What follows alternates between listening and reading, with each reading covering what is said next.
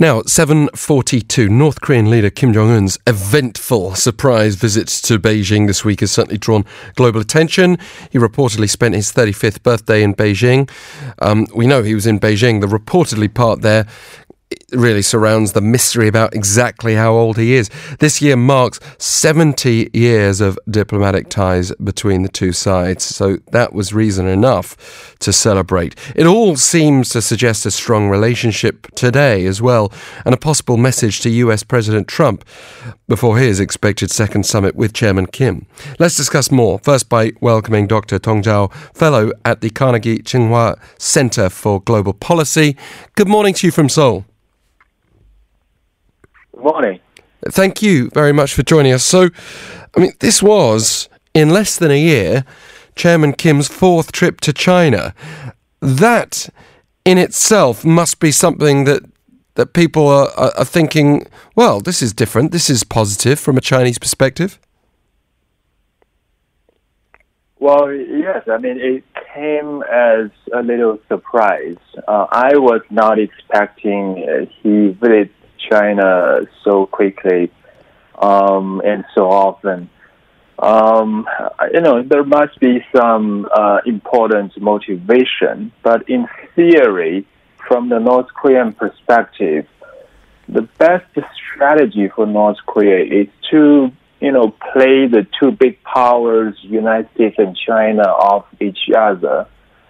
Um, so it, it, he, you know, Kim Jong Un shouldn't have wanted uh, for North Korea to be seen as too dependent and too close uh, to China. That doesn't help create the greatest breathing space uh, for North Korea. So why did he come to China again? And in such a high profile manner, the, visit was announced uh, right after he arrived in Beijing. Um, so I think maybe one logical explanation is that um, the North Korea uh, U.S. bilateral uh, nuclear negotiation is not going very well. Um, so facing this reported upcoming second Trump Kim summit, Kim Jong Un himself may not be very confident about uh, the the results of this summit. He's now sure that he can play uh, President Trump again and trick him into making uh, important concessions, as he did uh, the first time at Singapore last year.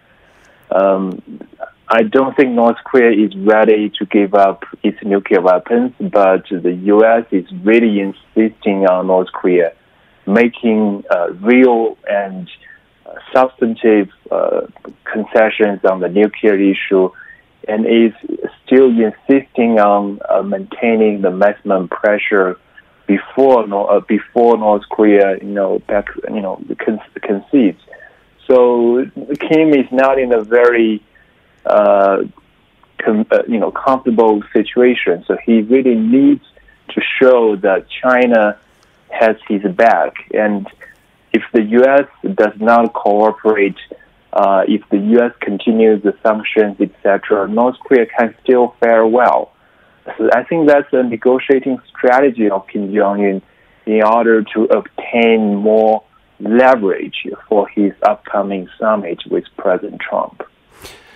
If we look at the pattern, though, of last year, we, we saw Chairman Kim go to China before that first ever meeting with President Moon Jae-in. We saw him go to China. Again, it was just uh, the month before meeting President Trump. He then went to China straight after that meeting with President Trump. It would certainly start to look, if we are about to see an imminent second summit with Trump, like Chairman Kim is somehow seeking coordination or advice from China every time he speaks to President Trump. What are we supposed to read into that? Again, I mean, it makes sense for the first few times because um, before his first visit to China, uh, the bilateral relationship between Beijing and Pyongyang was very, at a very low point. Um, so it made sense for Kim to, to call his Chinese counterpart last year to quickly recover and repair the bilateral relationship uh, to win Chinese support. But he has achieved all that. Uh, he has managed to quickly improve the bilateral relationship. Um, China, you know, uh, expressed uh, a willingness to support North Korea, and he ha- already has that. So why he's again coming to China to show the entire world that the North Korea China relationship is really closer and even much closer than the North Korea US relationship and even than the North Korea South Korea relationship. In, indeed. Uh, Just one more question before we let you go because we're going to come to a second guest in a moment. I wanted to ask you whether you think it's particularly important that the US and China reach a breakthrough in their trade standoff if they're also going to be able to coordinate on North Korean denuclearization. Well, I'm a little skeptical about this connection between U.S. China trade negotiation and uh, North Korean issue. Um, China really wants to uh, solve the trade dispute with the United States very quickly because it is having a very important impact, very negative impact on Chinese economy. And so for Kim Jong Un to visit at this time is putting China in an uncomfortable situation. Um, China, uh, Kim is in town. China needs to reward Kim, needs to promise more economic and trading cooperation with North Korea. That doesn't play well with the United States. So I don't think China wants to use so-called North Korea card um, to to win benefits in the, in the trade dispute with the United States. That simply doesn't make much sense for China. Thank you so much, Dr. Tong Zhao, first of all, for joining us. Sure, nice talking to you again. As always, and now let's welcome another voice we've heard from previously on the show, Professor Mason Richey from the Graduate School of International and Area Studies at Hankuk University of Foreign Studies here in Seoul. Uh, good morning to you. Good morning. How are you? Well, good, thanks. Uh, certainly, we've seen something big to talk about here. It's not quite a breakthrough directly with the US, but would you say overall this is at least something that could trigger movement on that summit we're expecting with President Trump? Uh, well, the actual summit itself uh, between Kim and Trump, uh, in some sense, I think would take place uh, uh, independently of uh, of Kim meeting directly with Xi. Um, but obviously, you know, both sides particularly uh, uh, uh, would like for, for this um, meeting to take place so that they can uh, coordinate uh, in advance of, of that. And you know, clearly, this is beneficial for Kim insofar as it helps shore up his leverage for the upcoming second summit. Um, and of course, the invitation so far, as you know, came from Xi. So Xi must also believe that this is advantageous for, for his position uh, as well. And as much as anything else, I think uh, he just wants to send the message uh, to Washington and to the rest of Northeast Asia and indeed the world that uh, things aren't taking place at the beginning of 2019 uh, in terms of uh, Northeast Asian, you know, Korean Peninsula diplomacy like they were in 2018, when, of course, Xi and China were largely cut out of the early part of that process. So I think he's uh, making an announcement to Washington that uh, you know, China is you know, back as a full fledged player in this diplomatic game. A couple of interesting details sprung up as well this week. I mean, we've been touching, I think, repeatedly on this connection between Chairman Kim talking to China as an indicator of then going to talk to President Trump, but this stalemate has been going on for so long. The, the, the thing is, there are some some bits and layers underneath all that. For example, Chairman Kim spending around 20 to 30 minutes touring a 300 year old pharmaceutical company. And this is while also being an economic technological development zone. And in the past, his focus seemed to have been in China on more high tech industries. Why, why would it be this old pharmaceutical company that now gets his attention? Yeah, that's an uh, an interesting question. Um, and you know, obviously, you know, these types of summits have multiple audiences, uh, and you know, those audiences aren't necessarily uh, even you know clearly divided. You know, sometimes you know one action can have uh, you know multiple overlapping audiences. Uh, of course, you have the larger strategic issue in terms of uh, the ongoing denuclearization uh, diplomacy, and clearly the visit uh, of Kim uh, in Beijing is intended to shore up leverage there, uh, particularly for the international community and, and for the United States uh, as audience uh, members uh, of this of this um, meeting between the two leaders. But you also have a domestic audience in North Korea, and you know Kim has said in his New Year's speech and has been pretty consistent over the last few years that he's really interested in economic development and moving the country forward, uh, and the country not having to quote unquote tighten its belt anymore. Uh, and so obviously, you know, he wants to make sure that that part of uh, his overall policy direction is underlined, and you know, clearly visiting an economic technological development zone uh, is a way of underlining that.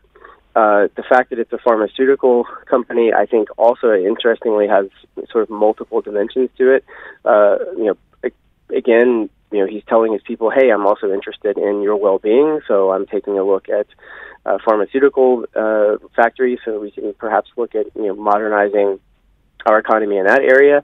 Uh, but of course, that's also a relatively innocuous choice, right? It might be very different if you went to the you know Beijing arms factory or the Beijing steel factory or you know the Beijing you know cyber uh, you know cyber hacking factory or yeah, yeah. like that. So you know he, it's a very innocuous choice, and it also underlines uh, I think in some ways. Uh, the fact that the U.S. has gotten a fair amount of bad press uh, for uh, linking uh, humanitarian issues uh, to this larger denuclearization process as well. So I think it's a little bit of a uh, of an elbow in the side of the U.S. Uh, you know, the, the the U.S. approach to humanitarian issues, notably through the import of, of medicines, um, uh, makes the U.S. look bad. So I think this is kind of underlining that fact as well. Interesting. Yeah. Um, another thing that I've noticed before, but particularly this time around, you see Chairman Kim all smiles, looking very natural, uh, greeting President Xi Jinping, and then and this is on video camera, and then he turns around to greet the uh, traditional photographers, and it's suddenly the stern face staring down. Um, it, it, it's almost like you know he's not aware that the video cameras are also just picking up all those previous movements and and smiles and, and it seems to suggest he's trying to give off this image uh, still uh, of a stern faced ruler. H- how do you see the evolution of Chairman Kim right now as a as a diplomat overseas? Well, in general, I think that uh, he's uh, done a pretty good job of what I think he's trying to do, which is to, in, let's say, launder his image uh, so that he appears uh, less threatening. And insofar as he's the proxy of all of North Korea, North Korea appears uh, less threatening. Um, you know, he's trying to present North Korea uh, as a quote unquote normal country. Yeah. Uh, that you know its uh, leader goes to summits just like other leaders do. That its leader is interested in economic development just like other states' leaders are. And I think largely that uh, image laundering narrative, uh, uh, both for himself and the country more generally, uh, has worked. You know, whether or not the the two-faced Kim that you see, you know, smiling and greeting on the one hand, leaders the general public, uh, and then stern-faced, uh, you know, uh, approaches to, to photographers represents a slip up or something intentional. I'm not quite sure. Yeah. Uh, you know, he may think that some of those pictures are going to end up, uh, you know, back at home, in, in which case, uh, you know, having a stern face, you know, may uh, be important for him appearing, you know, that, that's indeed exactly what I was wondering, Professor Richey. We've got to leave it there. Thank you very much. Great to have you with us on the line. Great. Thanks for, thanks for having me again. Have a nice day. You too.